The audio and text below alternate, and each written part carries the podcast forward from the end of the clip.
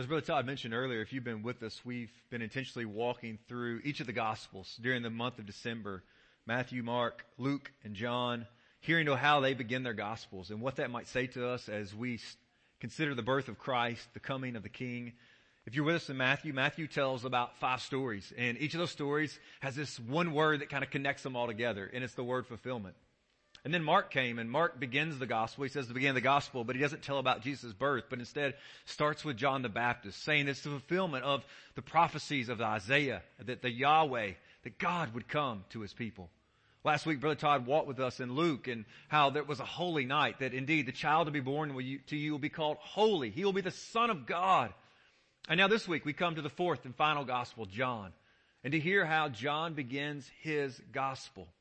As we think about beginnings, I remember just the moment in which River was born, April 3rd, 2010. And man, that moment in which they hand and put him in my hands. And it was just this moment and like, man, I, had been there. Like for the ultrasounds, I'd heard the heartbeats, right? I, I'd felt the kicks. But the moment he came out, I was like, there was actually somebody inside of you. Like this is crazy. Like I just, I look at this overwhelming feeling. Like, and, and guess what? As the other kids followed along, like it just didn't lessen. Like every time I was just like, I cannot believe there's actually a kid in there. That's crazy to me. Like it just blew my mind. Like that just to see this moment come to fulfillment, that a child would come into your hands. And, and as I think about that, it, it, listen, it's a beautiful, amazing moment, but it doesn't even come close to comparing to the moment that John's going to describe for us. John is going to say to us, in the beginning, and he's going to tell us about how Jesus, this God from creation, this God of Genesis 1, this God who spoke everything to existence, he's going to say this God has actually become flesh. This God has come into humanity. He stepped on the scene. And I think it's just a moment of saying to us, guys, we must recognize how serious our God is about being reconciled to us. He's so serious that he himself becomes flesh and dwells among us. It's this beautiful moment. But John says, guess what? There's a problem.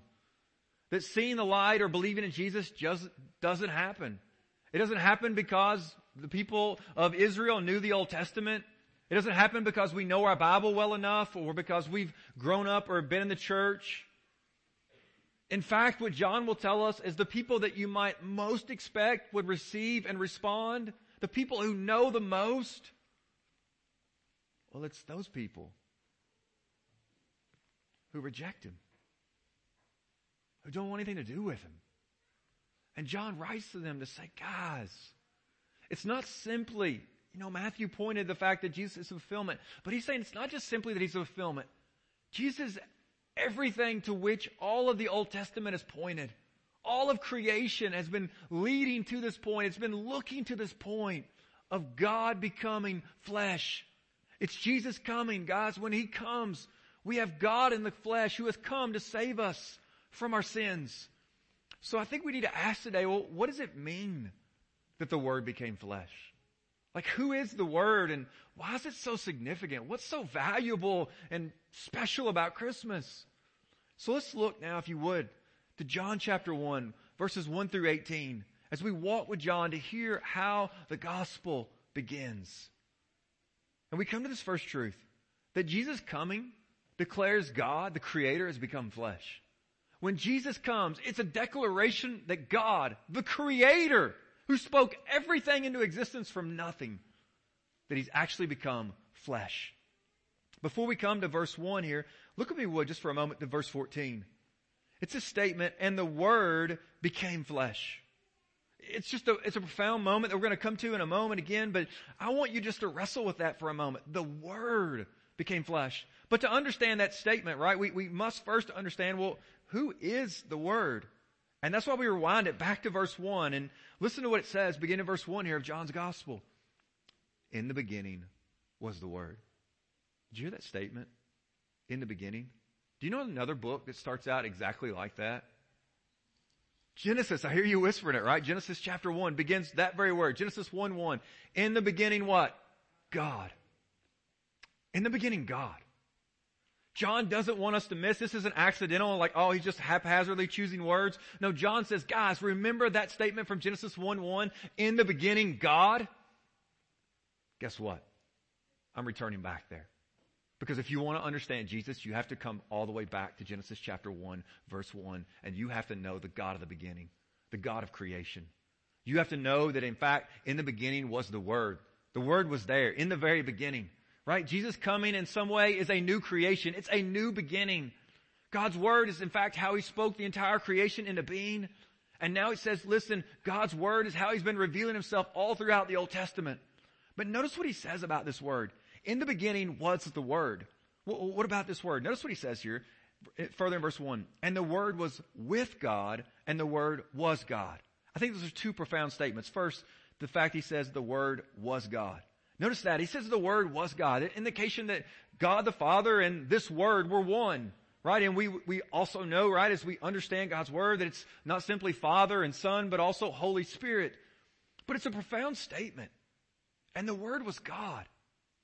This is God. This is no less God. Like Jesus, I think there's sometimes that thought that when Jesus comes to earth, he's like less God. he's not. He's fully God and fully man. He doesn't like become less of who he is, right? There's some ways in which we can't understand the fact as Paul says in Philippians 2 verse 7 that he emptied himself, right? That he takes on the form of a servant. But he's still God. And notice what else he says here that's also interesting. In the beginning was the Word, and the Word was, notice his statement, with God. So not only was the Word God, he's also with God, which in some way indicates that he's distinct. Right? So we might understand that it's one God revealing himself through three distinct persons. As Father, Son, and Holy Spirit. And that's what he's saying to us, that this Word, this God from the beginning, he's, he's becoming flesh. And so we might ask, well, who is this Word, right? I mean, if this Word was in the beginning and He's actually God, but He's distinct from God the Father because He's not simply God, He's also with God, then we ask, well, who is this? And that's what John answers in verse 14. He says this Word, this one from the beginning. He became what, church? Became flesh. saying that, listen, I want you to know that God stepped down into eternity. He stepped out, out of heaven and came in to our earthly realm, right? Stepped in, became human, took on human form. And that's what he's saying. He said, I want you to know who this God is. And so he talks about him further in verse 2 and 3. He was in the beginning with God. All things were made through him. And without him was not anything made that was made. In him was life. And that life was the light of men. The light shines in the darkness and the darkness has not overcome it. He begins to talk about for a moment, how did creation begin, right? Because look what he talks about there in verse 3. He says that all things were made through him, and without him, without the word right here, the word that's now become flesh, he says, without him, not anything was made that was made. Right? He says that he wants you to know that he is in him as life. He's the light of men. He's the one who speaks everything. Now think about that. How could God have created all things? Maybe he could have winked. He could have danced. Right? I don't know what God could have done, but God chose to speak.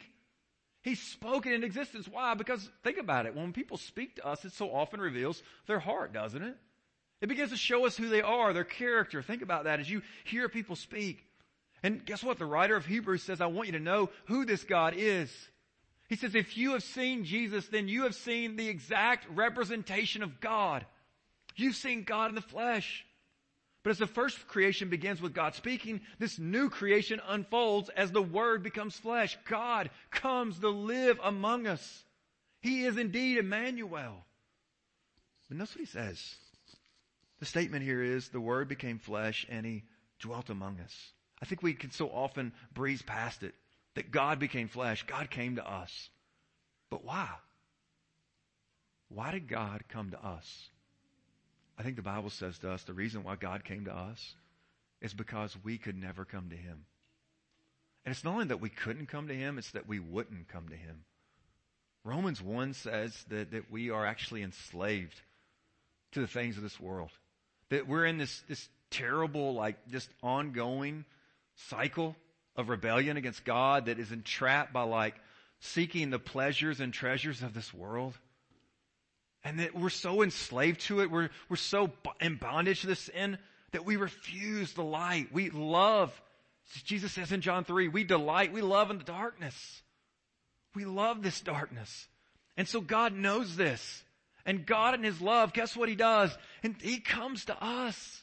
The Word became flesh. Hear that statement. And so John, in John chapter 1 here, verse 1, he's returned to the beginning. In the beginning was the Word. He rewinded all the way back to Genesis 1. But when he comes to verse 14, he rewinds back, not to Genesis, but instead to Exodus. Notice what he says. And the Word became flesh, and what's he do? He dwelt among us. The word dwelt there is the word that you would see in the Old Testament for the tabernacle. As you think back to the time of Exodus when the people were delivered out of 400 years of Egyptian slavery and God parted the Red Sea and they went through and they spent that 40 years there wandering in the wilderness. It was there, right, when they built the, the tent of the tabernacle. And it was to represent God's presence as His glory was amongst the people. But he says, I want you to know that in this new creation, this new thing that God's doing, it's something that's baffling to the heart and the mind. And it's this, that God himself becomes flesh. And he doesn't dwell with us simply as a tent.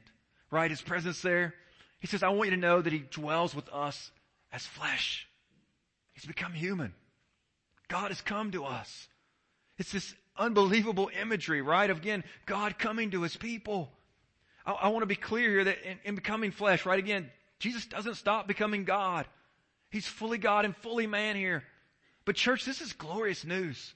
Because in Jesus, in Emmanuel, we now have God not merely among us, but God with us. And Lord willing, right, as, as the text unfolds, what we see is, is that God ultimately comes to indwell us through the Holy Spirit. It's the hope of the gospel. I think that ought to encourage us today as a church. As we look out to how do we encounter the darkness in the community around us, it's a reminder that we never come in our own strength. We can't overcome the darkness but God can. And the good news is He is with us, empowering our witness, empowering our serving, empowering our ministry. Think about that. Others, maybe of you here today, you're singles, or you're a widow or widower. Maybe Christmas is a reminder of how lonely you are. I pray it's an encouragement as you read these words that the Word became flesh and dwelt among us, that God desires to come near to you, that He doesn't desire that you would be alone it's the good news of the gospel. Maybe to those facing a time of darkness and struggle, never forget that God, the true light, became flesh and dwelt among us. It's the hope of the gospel. I was reminded of the power of darkness and light yesterday, this hope that we have. We had gone to visit Emily's family and we were there in the basement and, and and I, we, we walked in this room together and it was dark. And for a moment, I didn't flip the light on, but I got down on my knees and I pulled her really close and I said, baby, I want you to know that even in the darkness, who's here? And she said, Daddy. And I said, and who else is with us? And she said, God. And I was like, baby, that's right. And then she said, Daddy, can we turn on the light? It's a reminder, guys, that we're not alone. That there's a God who's with us. Right? In that darkness, it was a, it was a moment, right? I bent down there, but man, that darkness, she just clung to me tighter. Some of you are in that season of darkness. I want to compel you. Instead of turning away and running away and wondering, God, I want to compel you all the more to embrace tighter, to hold fast, to recognize that the light shines in the darkness. So church, Jesus coming shows us clearly that God has become flesh. Secondly, John now reveals to us, the gospel writer, that Jesus coming is declared by John's witness. I'll be really honest with you because of the attention we gave to John or to gave to John the Baptist in the Gospel of Mark, I just thought about skipping this section. Right? I was just like, man, we've talked a lot about Mark or John already and covered a lot of his background and his importance and significance.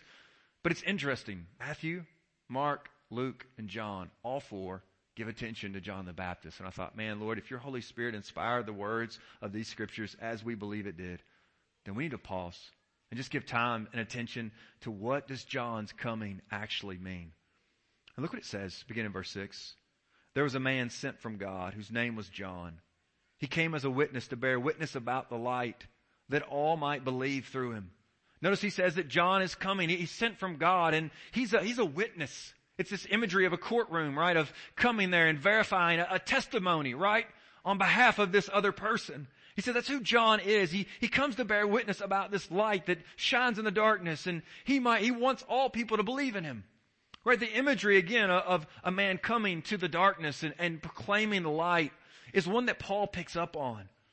And Paul in 2 Corinthians chapter 4, he, he speaks verses 4 through 6 about the fact that, guess what? Back to the original creation where there was darkness prior to light, that's our spiritual condition. We're in the darkness.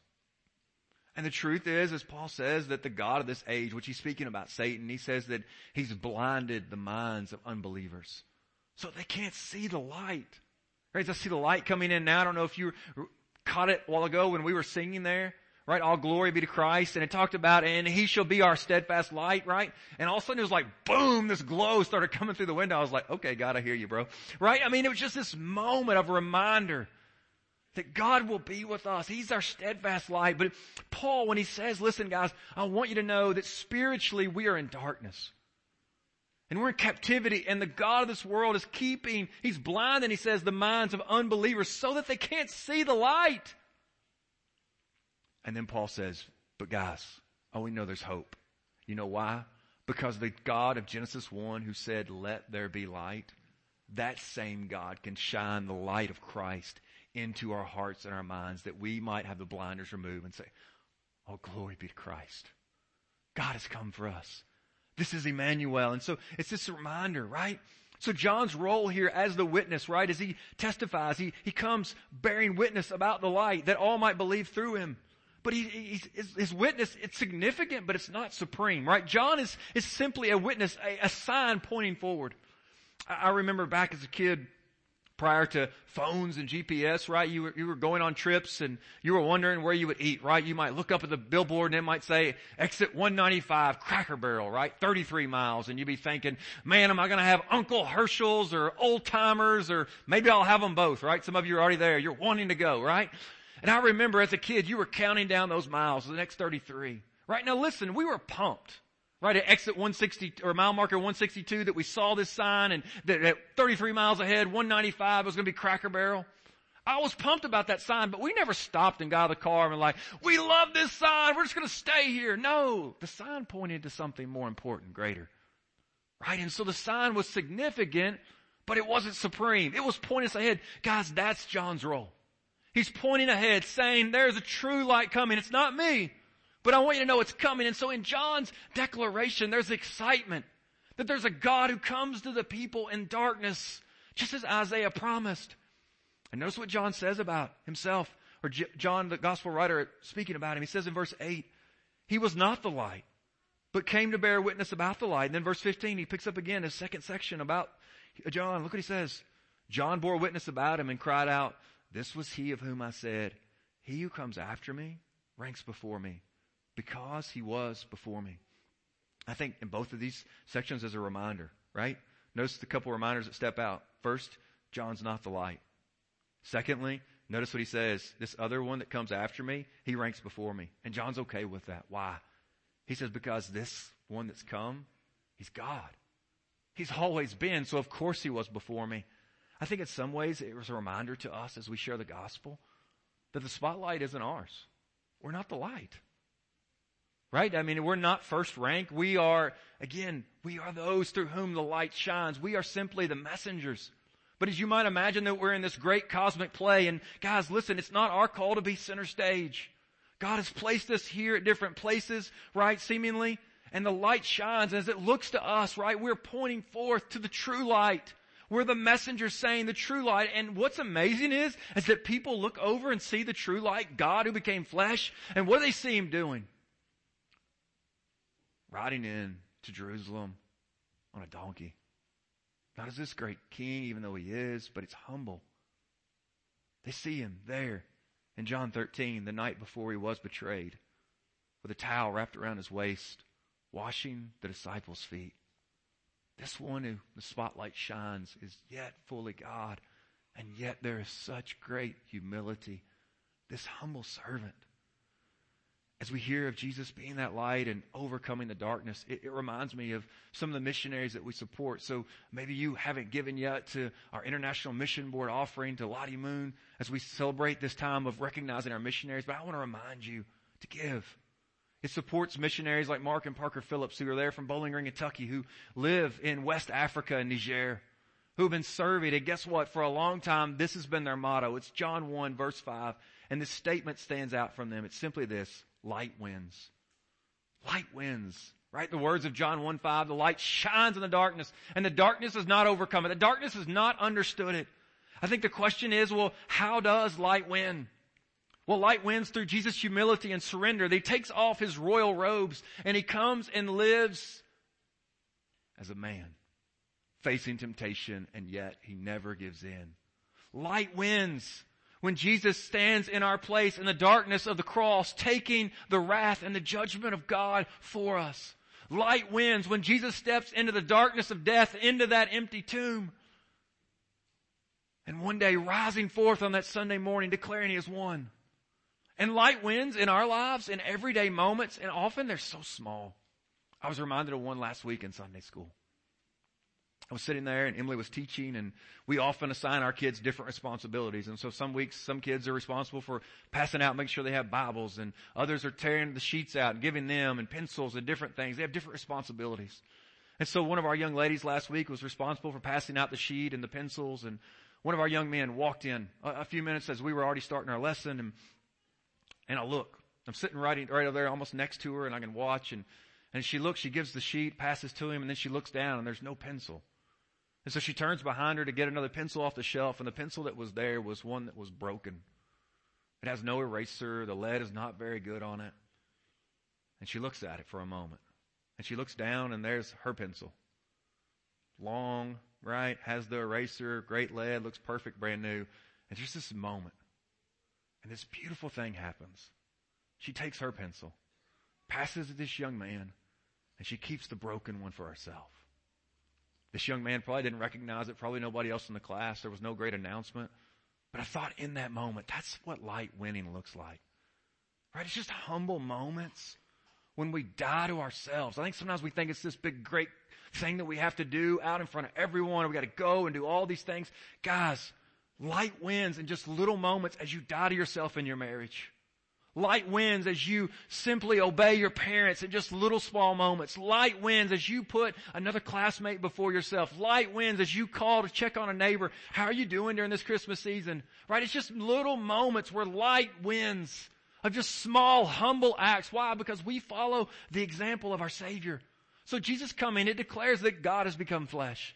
Jesus coming is declared by John's witness. And third and last, Jesus coming is to be received, not rejected. Because I think that's really the question, right? How do we respond to the fact that God has become flesh? How should we respond to that? Well, look what he says beginning in verse 9. The true light which gives light to everyone was coming in the world. He was in the world and the world was made through him, yet the world did not know him. He came to his own and his own people did not receive him. By all accounts, this is shocking. The Word, God Himself, the creator of the universe, the true light, has come into His creation. And His creation's rejected Him. And not only that, like what's more shocking, right, is what we see there in verse 11. He came to His own and His own people didn't what, church? They didn't receive Him. I mean, it's, it's baffling, right? I mean, but really this is in some way just the prologue of what John's going to show us because chapter 2 through 10 of John is this moment of miracles that Jesus keeps performing. Like he'll, he'll like do water into wine or he'll feed 5,000 or heal the blind or heal the lame. And guess what? After these miracles, people instead of receiving him, they keep rejecting him. And then we come into John 11. And Jesus finds this man, Lazarus, who's been long dead and he raises him from the dead. And you would think, man, surely that's it. It says immediately they began to plot how to kill him. You see these moments in which Jesus comes on the scene and reveals his glory. Listen, I'm the word that has become flesh. I am God who has come to you. I am, as he says in John 58, I am. And yet he's rejected.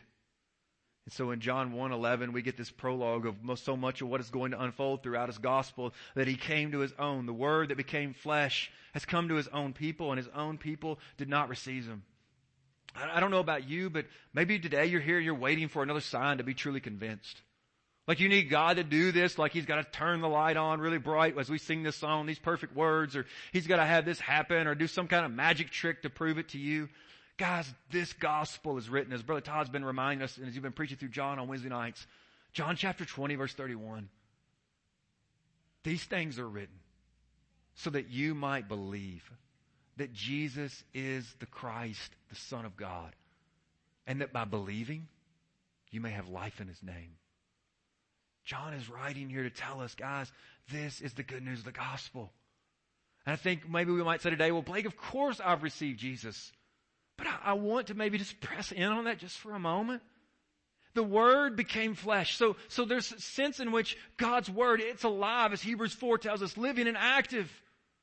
So the truth is, guys, when we rebel against God's Word, when we reject what God's Word has to say, in essence, we're rejecting Jesus. Why? Because you can't separate Jesus from the Word. To reject the Word of God is to reject Jesus. Do you see that? He is the Word that's become flesh. And so the gospel is there. I mean, that probably stings a little because all of us have areas in our life where we're rejecting the Word. So the question is, what will God's response be to His people who have rebelled against Him? What will God's response be? Well, look what happens. Verse 12. But to all who did receive Him, who believed in His name, He gave the right to become children of God who were born not of blood, nor of the will of the flesh, nor of the will of man, but of God. I don't know if you heard it. It's startlingly remarkable, right? That God's response to our rebellion. I don't, I don't know about you, but sometimes I'm just prone to wonder, like, how does God really feel about me? Like, what's his heart toward me actually like? And what do we see here in this moment when God's very own people reject him? He doesn't throw in the towel, he keeps coming.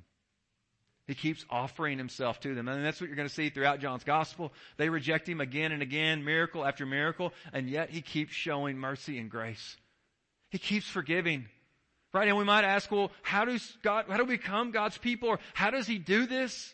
Notice what he says in verse 12. But to all who did receive him, to those who believed in his name, he gave the right to become children of God. How do they become these children of God? What takes place? Look what he says. Who were born not of blood. Right? You might ask, they might have asked, well, maybe being born Jewish gives us, right, the right and perfect right. We're just, we're, we're stamped, man. We're automatically in because we're Jewish and we have Abraham and Moses and the prophets, right, and David. He says it's not born of the flesh. And nor he says you're not born of the will of the flesh nor the will of man. Right? So it's a reminder, God, that we're not born of the will of man. There's no work that we can do to somehow make ourselves acceptable to God. He says, I want you to know how people become children of God. How does the light win? He says it is, they are born. Look what he says here, who were born. And the statement is they're born of God. It's a work of God to overcome our sinful flesh. Right? It doesn't matter which family you're born in. It doesn't matter how long you've been in the church. The reminder is this, the gospel comes that we might hear the gospel today and believe on it because the word becomes flesh and he's dwelt among us. This is the greatest declaration, right? That you are loved beyond anything that you could ever imagine, even in our sin. It's the love of the gospel. Several years ago, Emily and I, we had quite the disagreement, quite the fight, right? And it's funny now as I think back on it that I can't really even remember what it was about. Is that startling at times, right? That some of our biggest fights in our relationships, like atomic bombs that get dropped, are the most insignificant stuff that we soon after can't even remember. But anyway, we were fighting as mature adults that we are. We were having a conversation through text messaging, right? That's, that's a great way to work out things. And I remember some point in the midst of that texting that something changed. She just began to tell me that she loved me and she forgave me. Now, I was still wondering as I went home that day, like, what was it going to be like, right? And I remember kind of like slowly opening the door, right? I've been a pretty big jerk, right? Some of you have been there. Come on. Some of you are there now. And I, I remember thinking, man, how's it actually going to be? And man, she comes up and there's this like smile but a smirk on my face, her face. And she's like, I love you, Blake Jesse. And then she hugs me a little tight, right? And, but it was this reminder, right? The things that I'd seen the text message about love and forgiveness, the things I'd seen the word, guys, I think that's what's happening here. God's Word has been written throughout the Old Testament, but now in Jesus becoming flesh, it is this full on frontal reminder that God truly loves you, that He cares for you, that He's not forgotten you, that He is merciful and gracious in forgiving our sin and the sending of His Son. It's the hope of the gospel. So maybe today you're here and you believe that God's given up on you. You think it's too, too good to be true that God could love you even in your sin? But the reminder is this gospel comes. It comes and, and it's just this overwhelmingness of just grace and mercy that falls upon our lives. Look what he says in, in verse 16. For from his fullness we have all received grace upon grace. For the law was given through Moses, but grace and truth came through Jesus Christ. No one has ever seen God, the only God who is at the Father's side. He has made him known.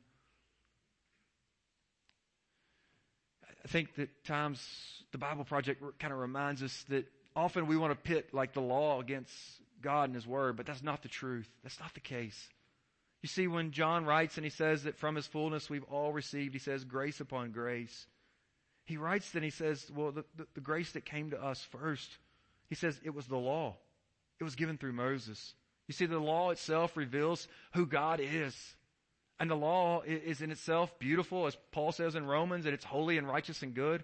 But the truth is, if we have the law alone, all we see is God's holiness and our sinfulness. But he says, I want you to know that yes, it's grace because it's revealing God's character and his nature, how good he is. But he says, I want you to know that there's other grace. There's more grace. And he says that grace is when Jesus comes and he is the self-revelation of who the Father truly is. He reveals to us who God is. And he says, I want you to know that for the law was given through Moses, but grace and truth came through Jesus Christ. He says, God, God's given, God's given us grace upon grace. And it's not just in the New Testament that God's given grace. In Exodus 32, Moses has received the Ten Commandments and he's coming down the mountain. And as he gets close to the camp, he sees the Israelite people who have made this golden calf and they're dancing around it and there's other ungodly actions happening and, and Moses, he throws the tablets down there's judgment, things that unfold, but the very next chapter, Exodus 33, is when God reveals his glory to Moses. And then in chapter 34, God in his grace reoffers the law to the people.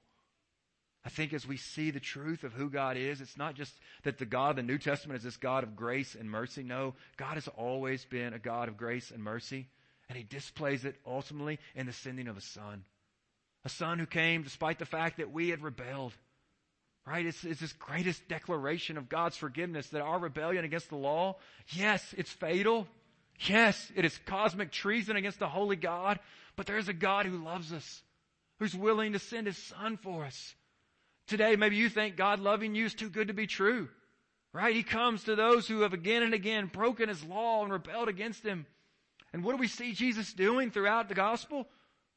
Forgiving sinners, healing the sick, feeding the 5,000, showing compassion, raising the dead.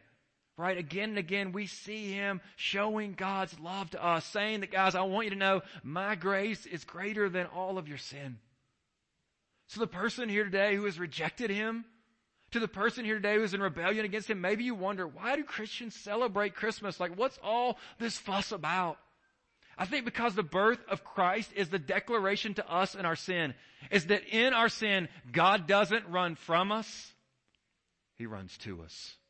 That's why we celebrate Christmas. It's not because we somehow earned or deserved or kept the law well enough or that we're good enough people. No, in our sin, the people walking in darkness have seen a light. It is God in our sin, not running from us, but running to us. Some of you today, you need to hear this word and respond and believe upon it. That you might be those who receive the word, those who believed, those who became children of God. I compel you today, believe upon the gospel and be saved. Others of you here today, you hear these words of Jesus being rejected, and maybe it reminds you of the rejection you have often felt. Maybe Christmas is a reminder of old wounds of past hurts that maybe aren't healed or haven't ever been healed. Maybe it's this Christmas season was new wounds that opened for you and family situations. I think we can often come to this time of year. It's supposed to be the most wonderful time of the year. And sometimes it can feel like the most miserable time of the year.